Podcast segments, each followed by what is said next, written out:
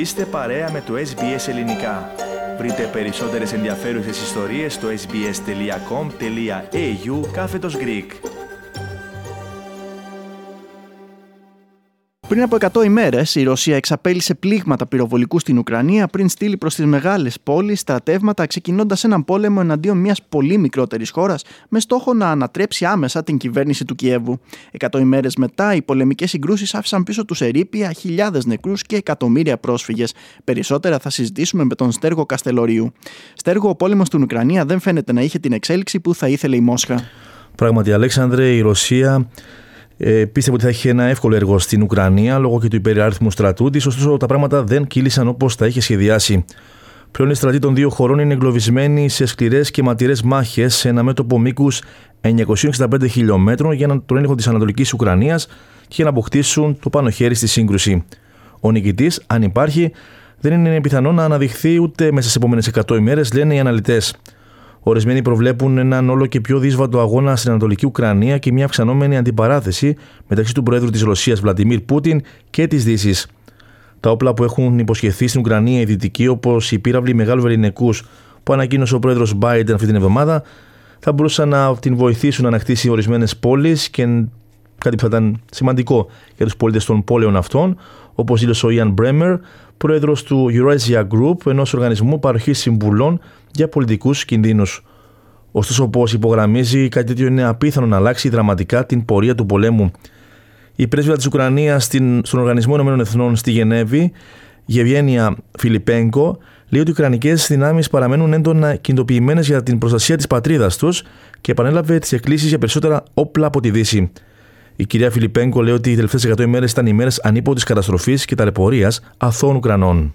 It's not about the numbers, but it's about the people. Uh, when I think about these 100 days, I have the faces of children who have lost their parents, who have lost their homes. I see the faces of their mothers who had to, to flee to flee their homes from, from Russia's Russia's attacks. I see the impressions the facial impressions of suffering of each and every Ukrainian. Να δούμε τον αντίκτυπο που είχαν αυτές οι 100 ημέρες του πολέμου, Στέργο. Βεβαίω, ο Οργανισμός Ηνωμένων Εθνών Αλέξανδρε εκτιμά ότι ο πόλεμος έχει οδηγήσει σε περισσότερους από 4.000 νεκρούς και πάνω από 5.000 τραυματίες, συμπεριλαμβανομένων 242 παιδιών.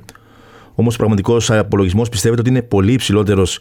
Η Διεθνής Επιτροπή του Ερυθρού Σταυρού δήλωσε εχθές δήλωσε χθε ότι η εισβολή προκάλεσε καταστροφές που ξεπερνούν κάθε λογική. Περισσότερα από 4.000 άμαχοι έχουν σκοτωθεί από τις 24 Φεβρουαρίου, σύμφωνα με εκτιμήσεις, ενώ οι Ουκρανοί αξιωματούχοι τοποθετούν τον αριθμό των νεκρών πολύ υψηλότερα. Ο πόλεμος έχει επίσης προκαλέσει τη μεγαλύτερη έξοδο προσφύγων στην Ευρώπη από τον Δεύτερο Παγκόσμιο Πόλεμο, με πάνω από 8 εκατομμύρια Ουκρανούς να έχουν εκτοπιστεί στο εσωτερικό της χώρας τους και πάνω από 6,5 εκατομμύρια να έχουν καταφύγει σε άλλες χώρες, σύμφωνα με στοιχεία πάνω των Ηνωμένων Εθνών. Την ίδια ώρα, Στέργο, οι πιέσεις προς τη Ρωσία συνεχίζονται, με ορατό πλέον τον κίνδυνο μιας επισητιστικής κρίσης.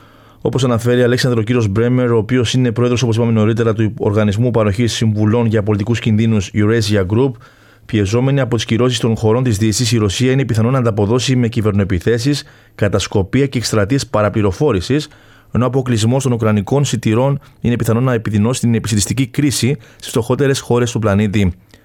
Ο πρόεδρος της Αφρικανικής Ένωσης και πρόεδρος της Σενεγάλης Μάκη Σαλ ζητά την άρση των κυρώσεων κατά των ρωσικών σιτηρών, λέγοντας πως η επισυντιστική κρίση πλήττει ιδιαίτερα χώρες της Αφρικής. We told Russian President Vladimir Putin that he absolutely had to help to facilitate the export of Ukrainian seeds. But above all, Russia must also be able to export fertilizers and food products, mainly cereals, since it is the country that exports the most cereals. Obviously, these requests are incompatible with sanctions. This is why we thought, after this exchange, to appeal to Western partners. I also salute the American position on this matter, as they lifted the sanctions regarding food, provisions and fertilizers. Να θυμίσουμε, Αλέξανδρε, πως Ρωσία και Ουκρανία αντιπροσωπεύουν σχεδόν το 1 τρίτο των παγκόσμιων προμηθειών σιταριού, ενώ η Ρωσία είναι επίσης βασικός παγκόσμιος εξαγωγέας λιπασμάτων και η Ουκρανία σημαντικός εξαγωγέας καλαμποκιού και ηλιελαίου.